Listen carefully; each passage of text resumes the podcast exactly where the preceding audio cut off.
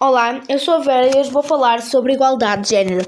Existem milhares de igualdades entre mulheres e homens que muitas vezes não são cumpridas e eu sou contra essas desigualdades pelos motivos que irei apresentar. Em primeiro lugar, porque nós somos todos iguais, somos a nossa sexualidade.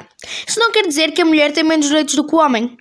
Como, por exemplo, um homem que trabalha pouco e recebe 1000 euros, comparado com uma mulher que trabalha muito mais e só recebe 750 euros.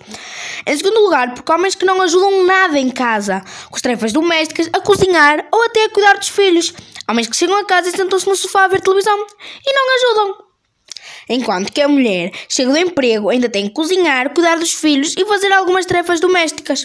E por último lugar, é que as mulheres no trabalho às vezes são desvalorizadas. Como por exemplo no emprego de polícia. Muitas das vezes preferem que o homem vá só porque é mais forte, mesmo que não faça nada. E a mulher que se esforça e trabalha mais do que o homem, não querem que ela vá só porque é mais fraca.